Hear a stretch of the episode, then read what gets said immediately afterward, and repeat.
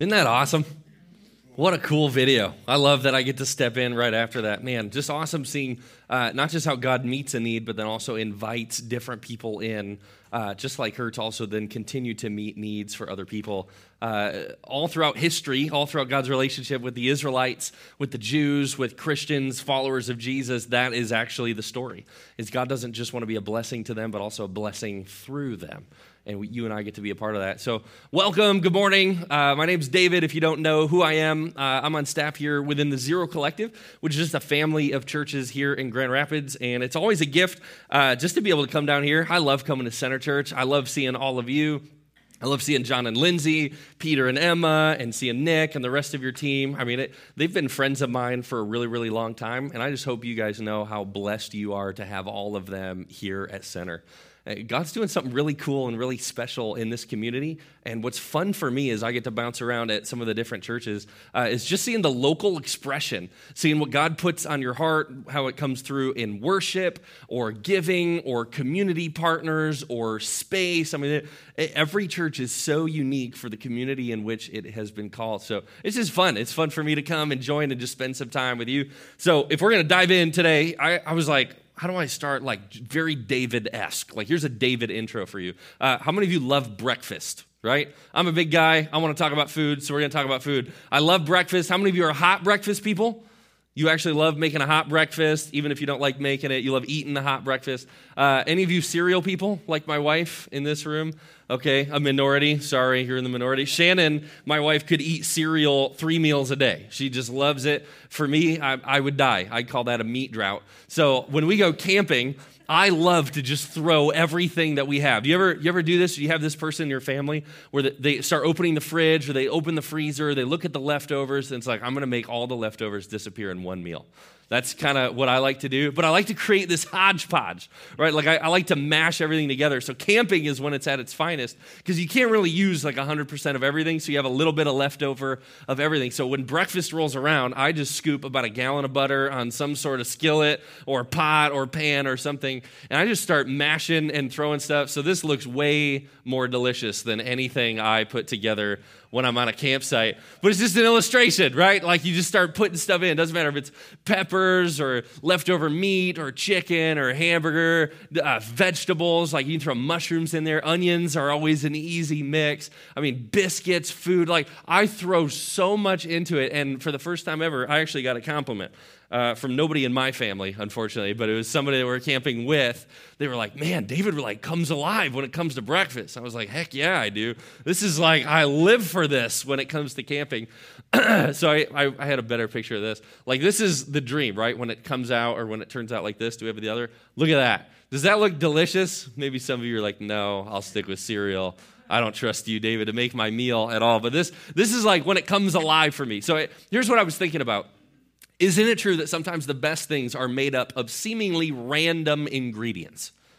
Random people, random, you know, you think about like the best work shift or company you ever worked for. You're like, man, we had a bunch of people that had no business working together. But when we all came together, there was a unique expression that happened. Maybe you look or you think about a small group that you've been a part of in the past. you go, man, that small group that I did life with, very different people, different seasons of life, different giftedness, different personalities, but something about the combination of all of them was really, really special. That's true for food, that's true for school, that's true for life. I mean, if, if you even think, like, I'm on a baking stick right now, which kind of means like I'm on an eating stick right now. Like anything that comes, I made quiche recently. I was like, I just like throwing a whole bunch of different, seemingly random ingredients at different quantities. And what you get, I can't replicate when I cook. You know, some of you are good at recipes and follow. I can't. I made cookies this last week for our small group because Shannon was stressed out. I was like, I got it. I made them. They were the best cookies I ever made. I made them the exact next day, and they turned out awful. And I didn't change anything.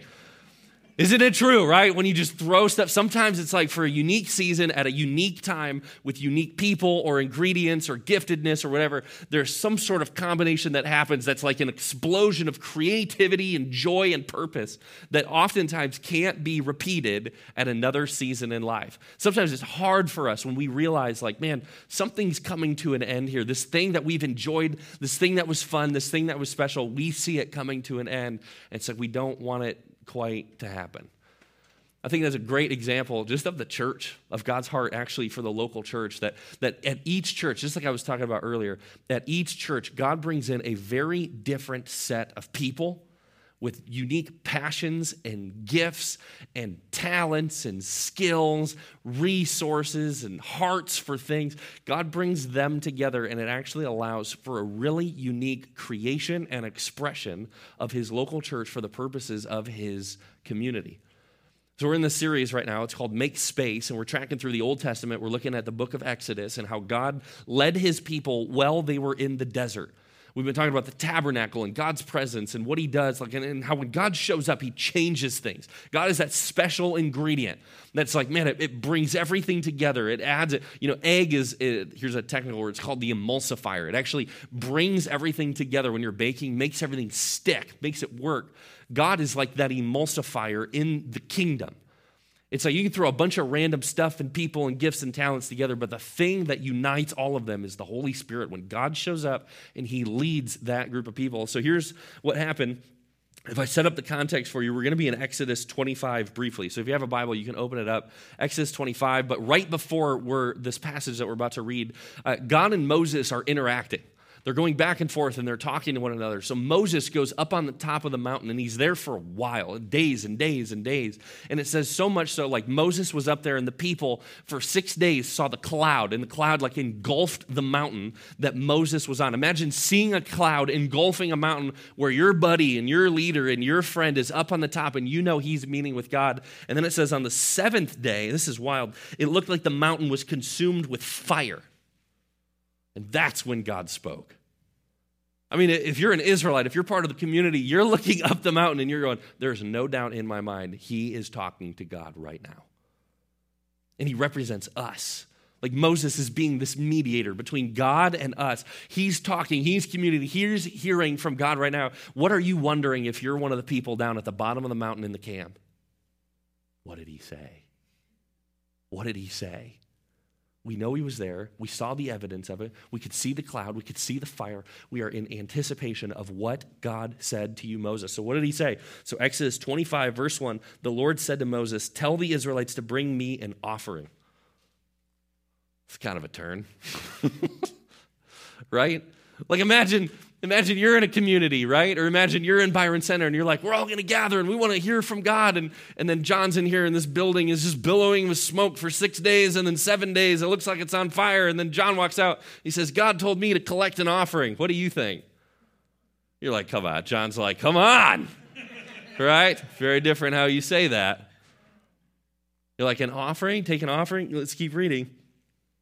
Tell the Israelites to bring me an offering. You are to receive an offering for me from everyone whose heart prompts them to give. You're not going to tax them. You're not going to surprise them. You're not going to guilt them. No, no. What God says to Moses is, I want you to take up an offering for whatever moves their hearts.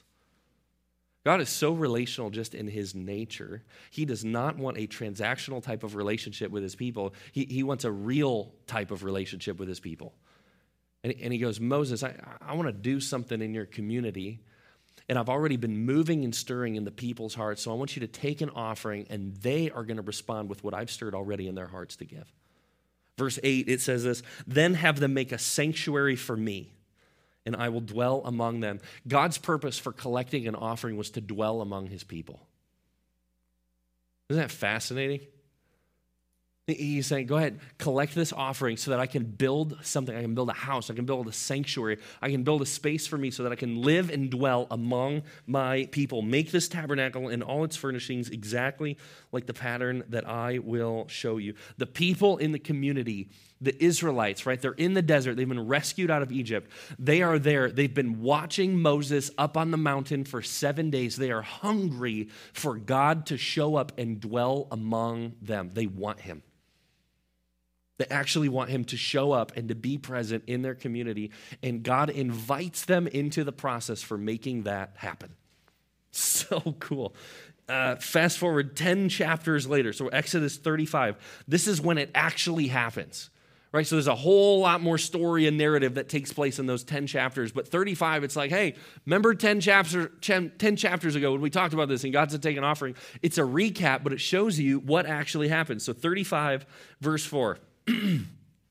Moses said to the whole Israelite community, This is what the Lord had commanded. From what you have, take an offering for the Lord. Everyone who is willing to bring to the Lord an offering of gold, silver, and bronze. Listen to all the different stuff he says gold, silver, and bronze, blue, purple, and scarlet yarn, and fine linen, goat hair, ram skins dyed red, and another type of durable leather, acacia wood, olive oil for the light spices for the anointing oil and for the fragrant incense, and onyx stones and other gems to be mounted on the ephod and breastpiece. All who are skilled among you are to come and make everything the Lord has commanded. Notice the ask wasn't for money. I just think this is a cool insight. What God doesn't say is go take an offering of all of the people, collect all of their money, and when you have the money, then I want you to go out and buy all the stuff that you need. I, I almost think that was too like monochromatic for God. Like it was too, it's like that's too one dimensional. Like God, God wants more. God wants a unique expression, right? Like whether you're baking or cooking or making breakfast or building a team, God's going, no, no, no. I, I actually want to do something in this community that represents this community. Therefore, I don't want them to do just one way of giving, one way of offering, one way of sacrifice. No, no, I want them to do what I have already moved and stirred deep within their hearts so that I can create something new among them so that when they see it, they see it's an expression of what God has built among them within them. And then God says, That's where I want to dwell. That's, that's where I want to be. That's where I want to take residence. I want to do that. And it was simply what moved the hearts of his people. So then, Exodus 35, verse 29, it says this All the Israelite men and women who are willing, time out. Did you catch that? All of the men and women, say those three words who were willing.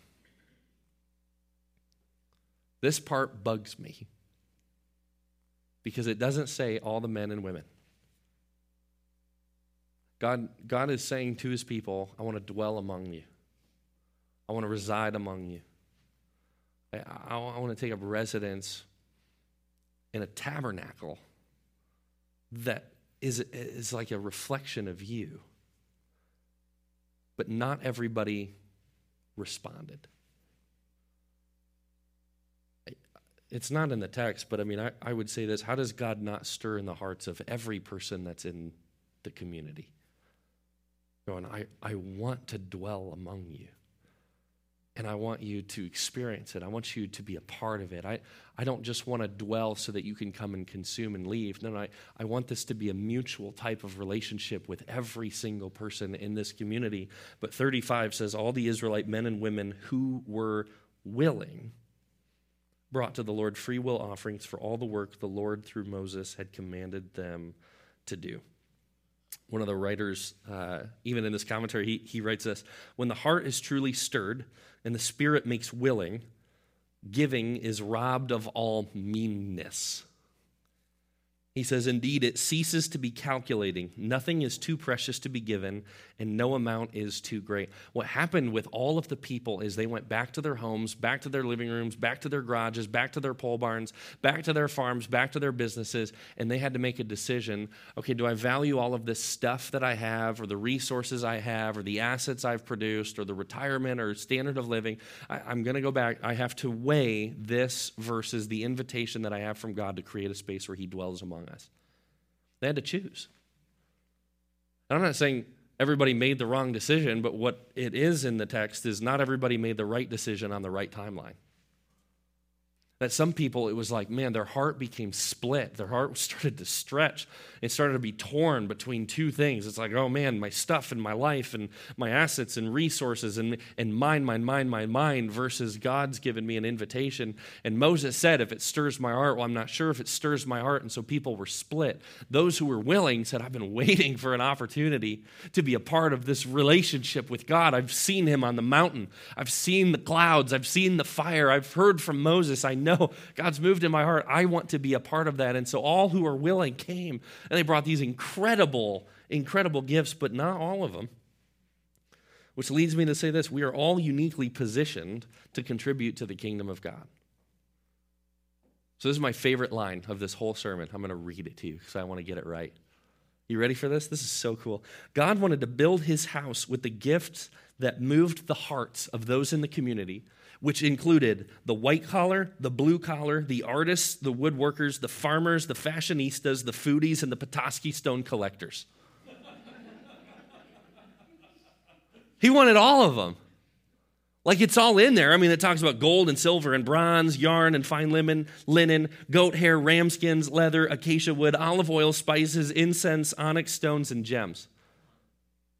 Like when, when people went back, the things that they valued, the things that they cared about, the things that they were already passionate about, God said, I, I don't just want to take something that you don't care about. I, I don't want to take anything from you. I want to build something that represents the things that you have access to that you love. I want you, every time you show up and you engage with me, you don't just see your thing in isolation. You see your thing combined with everybody else's things to build this overwhelming, beautiful creation where I live and I reside because it's a, a representation of me and how diverse I am how multifaceted I am, how personal I am. Every time you show up, you, you would look, I'd be like in this room going, I, I see that artwork, or I see that guitar. That was my guitar. Man, it was passed down from generation to generation. Or, or I see the food, the coffee that was produced. And I know my family was the one that farmed those beans. It, it's like every time you would show up, you would have a connection to the place because you gave to God, and God took that thing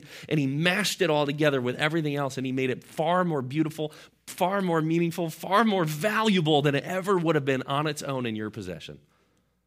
God took that, and that was the invitation. He goes, I want to do something big. You know what the Israelites actually donated? Some scholars have tried to add it up as if you can. I mean, it's like, how would you quantify that? But some of them guess they donated about $13 million worth of goods. $13 million of goods of a bunch of refugees walking through the desert. Wow. Think about the hearts that were moved by the relationship that they had with God, that they go, this thing's not that valuable to me in comparison to you, God. I want to give. I want to see what you can do when I give, when I be obedient only to, catch this, only to what you've already prompted me in my heart to give. That was God's desire. He doesn't guilt trip them, He doesn't force them, He doesn't manipulate them, He doesn't even put them on the clock. Isn't that cool? I don't know what your perception of God is or has been, or when it comes to money. Here's what I know my bad side comes out when, when I start talking about both of them at the same time. I start getting frustrated, or I start getting defensive, I start getting controlling, or I start getting insecure. I start wrestling through a whole bunch of emotions that it's like, I thought that was done. I thought we were good. It's like, but when we start talking about money, money's deeper, money's security, money's significance. Money's freedom. When you, when you start getting at some of those things that money is attached to on a root side, it starts undoing things to go, okay, do I value my relationship with God or do I value my relationship with my stuff? And my stuff is linked to these things, but these things are actually far more shallow than I give them credit for things like financial security or financial significance or financial purpose or financial freedom. These things aren't actually very deep. The invitation I hear when I start wrestling through this stuff, when God moves my heart to give something, the thing that I hear from Him is David, I'm the most secure thing you could ever build your life on. Far more than the thing that you're holding on to. David, I'm, more, I'm far more valuable than the thing that you're tempted to forego, to, to hold on to rather than me. David, the invitation, all of this comes from me. Like there, there's nothing in here that wasn't created by our Heavenly Father. He just wanted the opportunity to let his children be a part of crafting the tabernacle in which he resided with the things, catch this, that mattered to them. Isn't it cool? Like, so often I, I unintentionally dehumanize God. It's like, oh, you're just the big guy in the sky, right? You ever heard that? You're just the big guy in the sky. You just want my stuff. I'll just give you my percentage and I'll go on with my life. God's going, yeah, I'm never going to settle for that. It's like a father. I, I have two boys, right?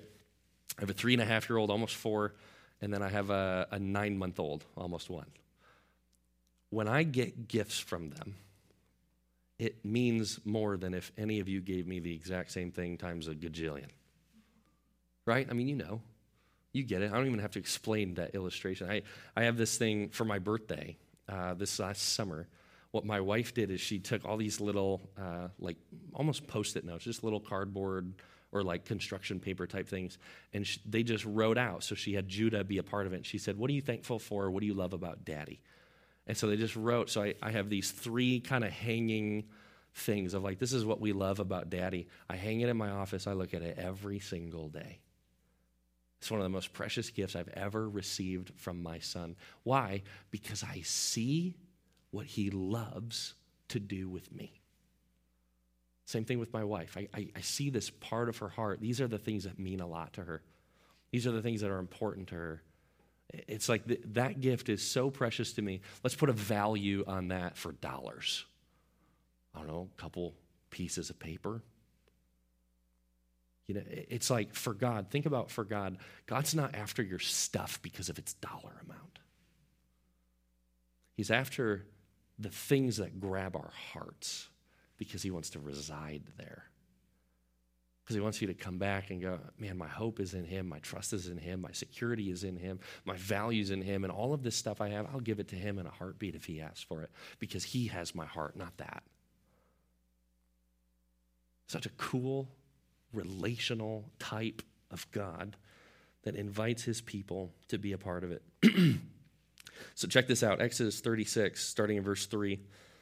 They received from Moses all the offerings the Israelites had brought to carry out the work of constructing the sanctuary. And the people continued to bring free will offerings morning after morning. This is just fun. Like people are like, dude, we we got a train going here like like it's started and there's momentum and it's building. So let's keep going day after day after day. I mean imagine you go out into the fields or you go out to collect something or you have a really good profitable day at business and it's like you see the, the, the temple you see the offerings you see the mound of stuff that's starting to build and you start getting the vision of like god's doing something among us. God's doing something in our midst right now. He's building. I had a great day. I can give a little bit more I, I, can give a little bit more. I want to bring more. Man, I didn't even think about it. I have this thing in the shed. I haven't used it in a long time. Kept it because my wife wouldn't get rid of it, but blah, blah, blah, blah, blah. You bring it over and you go, why don't we give this? Why don't we give that? Right? How many, this is just side note, how many spouses brought their spouses stuff? Who knows? Who knows? I tell you what, my wife would have donated a lot of my stuff, unbeknownst to me, in the name of the Lord. Verse 4 So all the skilled workers who were doing all the work on the sanctuary left what they were doing and they said to Moses, they literally stopped construction. They came back and they said this The people are bringing more than enough for doing the work the Lord commanded to be done. Well, we don't hear that too often in church, do we? They're bringing more than it. We have too much. They keep bringing more and more stuff. We're going to be here forever. All we're going to do is build the biggest temple, the biggest sanctuary ever seen, because people keep bringing and bringing and bringing and bringing. Then Moses gave an order, and they sent this word throughout the camp. The first order is to stop giving. Well, that's intriguing. He gives this order throughout the camp no man or woman is to make anything else as an offering for the sanctuary. It's like, okay, we get it. Enough. We got it. No more. We don't need any more. And so the people were restrained from bringing more. Have you ever been restrained from giving? I haven't. People were so in love with God and they're living in the desert, you could argue one of the most insecure places of their lives as a people group. And they couldn't stop giving to the point that their leader said, knock it off. And you can see people like coming under cover of night, like one more bucks. so excited to give, so excited to be a part of it so excited to see their, their little castle play a role in the big kingdom. And it moved them to such joy. What happens when God's people live into their unique contribution to the kingdom? There's more than enough. There's more than enough to go around. What it doesn't say is they all gave so much, and then they realized they had overgave, and a famine hit the land, and they all starved, and they all died in the desert. It doesn't say that. It says they just kept giving and giving and giving, and God took what they gave, and He built this beautiful house, and He set up His presence right among them because they actually wanted Him there. It was demonstrated by the way they give and sacrificed. And what nobody was saying is, I gave my 10%. They gave what God moved in their hearts to do. They, they abandoned everything else that, that could talk them out of it. They said, Nope, I just want to give. I just want to sacrifice. I just want to be a part because I know what He has done for me. And I know what he wants to do for me. And I know what he wants to do for my family. And I know what he wants to do for our kingdom. For, for right here, right, the Israelites, as they're in the camp, as they're going to the promised land, God had not yet delivered them to the promised land. And yet they were giving and giving and giving and giving and giving because they just wanted to be with him. And they wanted him to know that he was wanted in their community. so 2 Corinthians 9 7. I know I'm bouncing around a little bit, but it's on the screen. It says, So let each one give as he purposes in his heart, not grudgingly or of necessity. For God loves a, say it with me, a cheerful giver, a joyful giver, an overwhelmed giver, an excited giver. All the superlatives that I love to use, right? God loves an amped giver that just rolls in, kicks the doors down. I'm here to give. I've been waiting all week for this.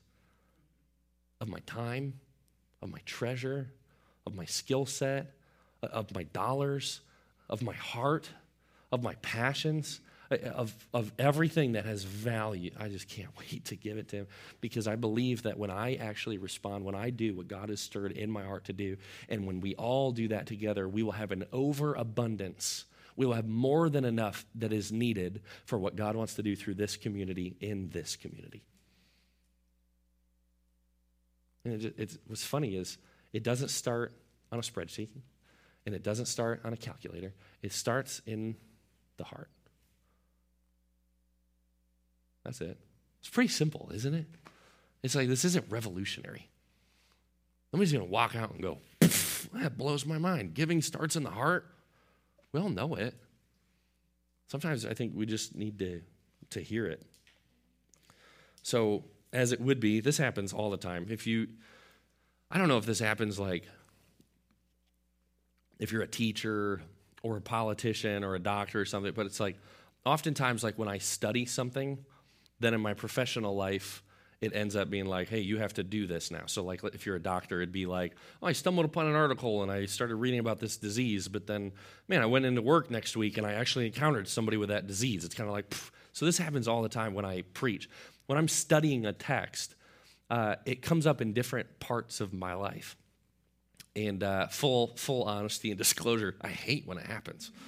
I hate it because I'm like, God, I don't want to share another personal story of how I suck at this because that's usually how it ends up going. So, in our small group this week, I'm going to tell you the story about how I suck with this. In our small group this week, we're reading this book. It's called Counterculture. Uh, it's by David Platt. David Platt wrote a, a really popular, well known book called Radical. It's about kind of flipping the American dream up on its head and saying if we're going to chase and pursue a relationship with Jesus, then, then that actually opposes the American dream. And so we're reading this book. It's called Counterculture, and they just look at a bunch of different significant topics uh, that require being counterculture if you're a follower of Jesus. And I bet you can't guess what this week's topic was. It was giving and generosity and wealth and the American dream. And I'm sitting here going, I'm tempted. I could just take this and go, I got great sermon content now. Thank you, David Platt. Or I could come up and go, here's all the stuff that just bugged the daylights out of me. So that's what I'm going to do. I'm going to tell you all the stuff that bugged me. Here's what I learned. Average American earns 10 times more than the rest of the world, adjusted for cost of living. So, anytime the Bible talks about the rich, we never feel like we're rich. We never self identify as rich. Anytime the Bible says the rich, it's about us. We make 10 times more than the rest of the world. One billion people today live in desperate pro- poverty, living on less than $1 a day. on average, American Christians give 2.5% of their income. So I wanted to, to give you a visual for that. That is every $100 that I hand you, you donate a gallon of milk back. That sucks. That's average. We make 10 times more than the rest of the world, and we give, I bet you, it's not on the data, but I bet you anything, I bet we give way less than the rest of the world. There's other stats in here. Just talked about, um, one of them said most, uh, the average American or most Americans think that they're in the top 37% of earners in the world when we're actually in, in like the top 80th percentile. So, so if that tells you like the disparaging even feelings of our wealth or security or whatever, it's like we, we have so much more than we even think we do. And, and what I shared in our group, and so I'll share it with you, is I said, you know, I'm always convicted whenever I go on a mission trip. You know, John and I get to go to Guatemala here in a couple months together, or a month and a half or something. And, and I shared with my, my group, I said, every time I go to a different place or a different country and I see the standard of living, it, I always come back and I have this, this renewed vision of like, oh, I actually see my stuff how it is not how I've perceived it to be, not in comparison to my neighbors or to other people I interact with. It's like I always come back and I go, I have way more than I ever need. And yet I live so much of my life on this scarcity mentality. And then what, what we often do is we go, okay, my standard of living and what do I need and how do I survive and all of my bad decisions or former decisions that I've led up until now. Once all of those are calculated, what do I have got left? God, would you like my leftovers? And I said to my group, I'm like, saying it out loud, it sounds so stupid. It'd be like, hey, Jesus is coming to your house for dinner tonight. Great. Uh, what are you going to cook for him? I don't know, just whatever we got in the fridge. You, you see how it's like, oh, that doesn't demonstrate like I'm. Like, at that point, money's no object. I don't care about cost. I don't care. I, I just want to show him how excited I am that He's with me. There's a disparity between, just personally, between where I find financial security and where God wants me to find security in Him. And as I stand up here, I'm not going to, you know, I, I asked John ahead, I'm like, you sure you want me to do like a message on giving and tithing? Like, I no expert here. I'm not going to demonstrate the, but here, here's what I do do. Um, we do our tithe, which is 10%, and then we do an offering, which is a percentage on top of it. And it's to a bunch of different ministries and missionaries and global things that just move our hearts. And right now, here's the, the angst that I feel. Man, you look at the economy, you look at the stock market, you look at jobs, you look at the Fed, you look at all this stuff that makes you insecure. And I keep coming back going, man, I just want to I want to cut back my giving. And I keep feeling like God's going, that's where you want to start? When you're seeing how I'm moving and what I'm doing in all these different places and all these different churches and all that, that's where you want to start. This is what I'm wrestling through. So I don't know if maybe, hopefully that gives you hope. You're like, man, I'm a lot farther than that guy, and he's the one talking. But the, the journey and the invitation is I, I just want to invite you to be a part of it. That's what God says. Whatever moves your heart, I want to invite you to be a part of it because there's this great joy that comes when we give sacrificially, when we give first, when we give off the top. It says, This is the most important thing to me. God, you, you have my heart. You know, I think about Jesus, what Jesus did on the cross. He hung there on a cross, he was silent gave up his rights, gave up his wealth, gave up his position, his authority, his power. He, he literally laid everything down. There was not one thing that he held back for you and me, and he would have done it if it was just for one of us. But he did it for all of us. He didn't hold one thing back, and he hung there, and the only thing he says hanging on the cross, right, about us is, Father, forgive them. He, I wouldn't have said that, but he did. And the invitation is just would you just come, let me reside in the place of your heart that is so often drifting away? So let me ask you this question here at Center Church What does God want to build here at this church through you? Because it's a joy to be a part of. It is so much fun when you can be in a community and when you give, even if it's silently, even nobody knows, right? It's not about making everybody known or aware or doing something, you know, like I want to donate my family heirloom paintings and go on. Don't do that. Like, just give of your heart and give in humility and give sacrificially. Because when you give of your time and your resources and your treasure and your money, when you, when you give the things that you love, that you care about, and all of us do it together, we come together and what we will do is we'll look and we'll go, this is an abundance of what we need for what God has placed on our hearts to do in this community. You look at hand to hand, that's one story of maybe a thousand that God wants to do through this place through this building, through you. And you may say, Well, I don't have the ability to meet those needs right now. Neither did she, the woman on the video. Neither did she at the time she was blessed by, but you look at how God provided for her, for her family, for her children. What are those kids going to become someday? What are they going to remember? They're going to remember that there was a local church that saw them in their time of need. When a lot of other churches said, We're just going to play it safe. We can't take on partners. The economy's weird and funky bad. But man, there's this one church. It was called Center Church.